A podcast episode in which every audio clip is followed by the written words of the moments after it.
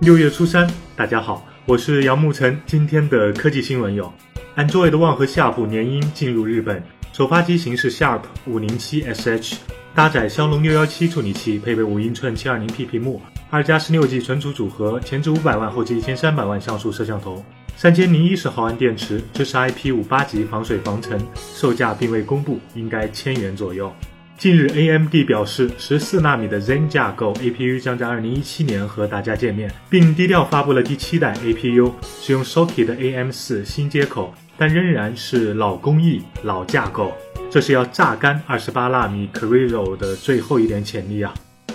二零一六款新 Galaxy J 二的渲染图已经放出来了，背部摄像头多了一圈 LED 光环，三星称之为 Smart Glow 呼吸灯，还有可能加入测心率等功能。最近，华为将三星侵权一事告到了泉州中院，并索赔八千万元。华为认定三星有十六款产品对其发明专利有八项侵权。而外媒报道，华为在美国德克萨斯州东区法院向 T-Mobile 提起专利诉讼，指控 T-Mobile 侵犯了自己的专利权。虽然华为的产品我不是很感冒，但这逮谁干谁的脾气我很是喜欢。欢迎扫码关注伟注意的微信。每晚我都会语音和你分享我对行业动态的观点，每天一分钟，我们明天见。